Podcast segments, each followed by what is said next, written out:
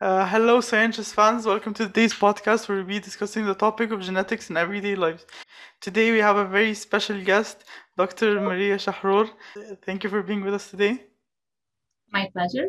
Thank you for having me. Uh, Dr. Maria Shahrour received her undergraduate degree in biology from the American University and obtained her PhD in molecular and human genetics from Baylor College of Medicine. She joined the Harvard Medical School and Boston Children's Hospital as a postdoctoral fellow and is currently working at the Eugene McDermott Center for Human Growth and Development and the Department of Neuroscience at the University of Texas Southwestern Medical Center in Dallas.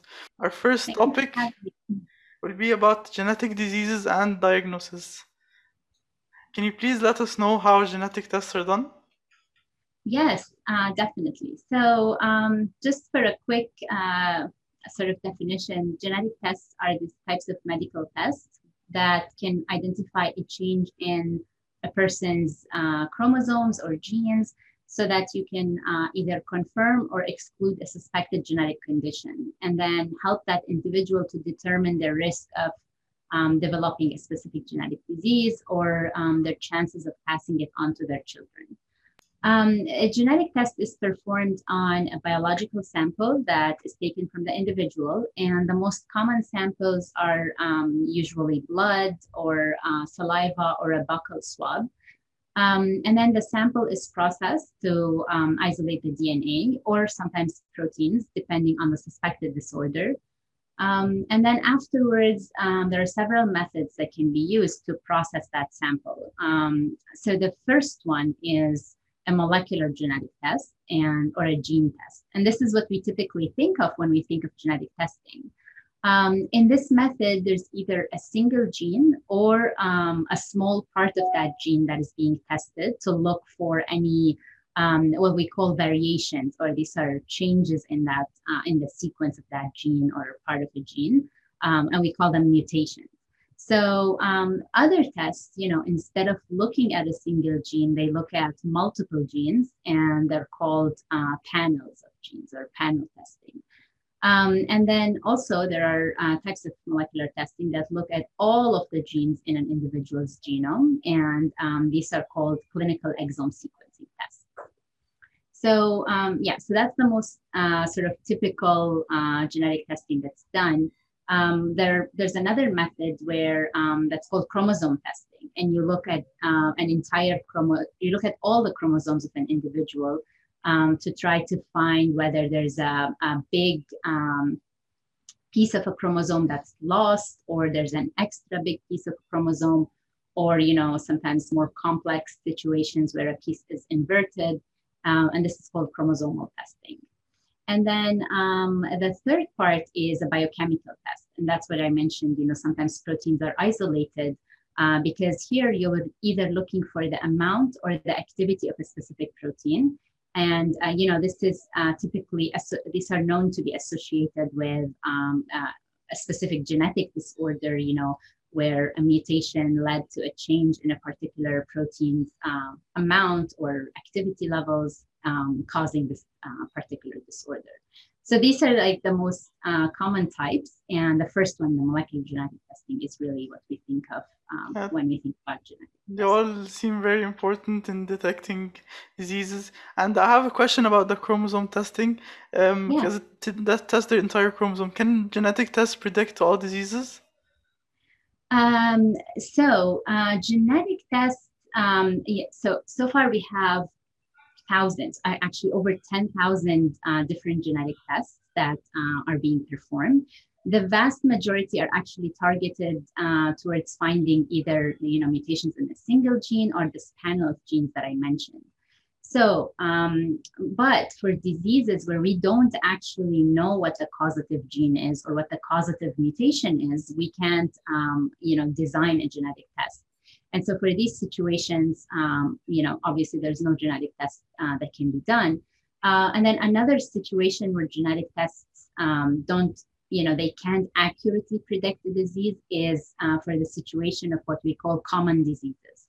Mm. Um, so these are more complex because um, they're thought to involve many, many, many small, mild mutations uh, in the entire genome that, you know, when you combine them together, they give rise to this particular condition. So there isn't really an accurate genetic test uh, for these types of conditions, what we call common diseases. All right.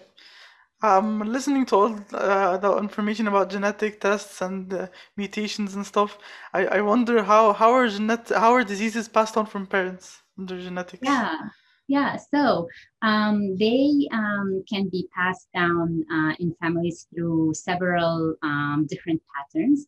So one is what we call um, an autosomal dominant, or just dominant for simplicity, uh, uh, mode of inheritance. And in these cases, you know, you just need one mutation in uh, um, a mutation in one copy of a particular gene to manifest the disease.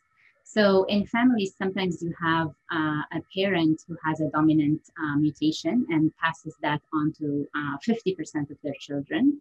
And then in other cases, these dominant mutations can be new and arise in the offspring. Uh, and then the other type is uh, autosomal recessive. So in this situation, you need mutations in both copies of the gene to manifest the disease. And here you need both parents to be carriers. So each parent will have one copy of the mutation or a mutation in one copy of the gene. And then they pass it down uh, to their offspring. And there's a 25% chance of um, an offspring having the disease. Uh, and then there are also uh, what we call X-linked uh, disorders. And these are due to mutations in genes that are present on the X chromosome. And they can also be X-linked dominant or X-linked recessive. You know, in the dominant, you just need one copy to be mutated. In the recessive, you need both copies. Um, and these are the most uh, sort of um, typical ways or patterns of inheritance. Um, uh, oh, and I should also add, sorry, there are also mitochondrial diseases. So um, they arise due to mutations in the mitochondrial genome, not the nuclear genome. Well, the mitochondrial diseases seem interesting. I've never heard about that before.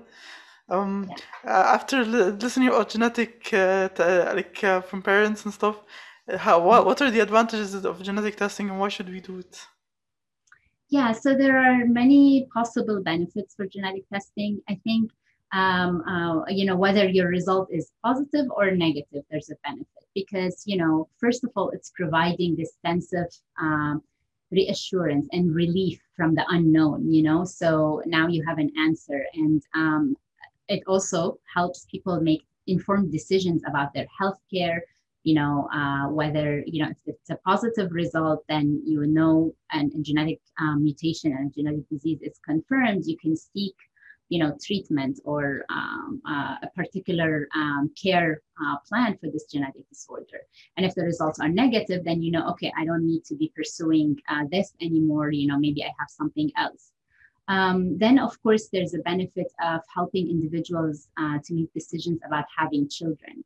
So if I know that I'm a carrier for a particular disease, then I will know what my chances are of actually passing that on to my uh, future children. Uh, and then, of course, um, you know, there's newborn screening, which is very, very important. There are certain disorders that, you know, if you detect them in a newborn, um, you prevent the development of, uh, of more severe diseases. Um, so these are some of the sort of uh, advantages. Yeah. Right. Connected to the question of uh, genetic testing, because we've been discussing it for a while, uh, how important is uh, genetics in family planning, and how does genetic testing help family planning? Yeah, exactly. So this is um, this has to do with either you know um, testing for uh, condition, whether you're a carrier of a condition, then you can decide, okay, if I have a 25% chance of passing on a recessive disease to my children, uh, do I want to take that risk, for example? Um, another one is, you know, you have uh, tests that can be done during pregnancy um, to determine if the very early on during pregnancy to determine if the um, fetus carries any genetic disorders. So it, it essentially can benefit in uh, prevention or monitoring or thinking about treatment options and you know, um, making those decisions about having future children um, and also, you know, newborn screening. So, that, yeah. Right. That's uh, all, everything you discussed, and very interesting and amazing. And thank you for taking the time to be with us today and discussing the questions about this topic and this topic in general. Thank you for being with us today, Dr. Maria Shahrour. Thank you for having me. It was a pleasure and I enjoyed talking to you. Thank you. Enjoyed talking to you too. Thanks.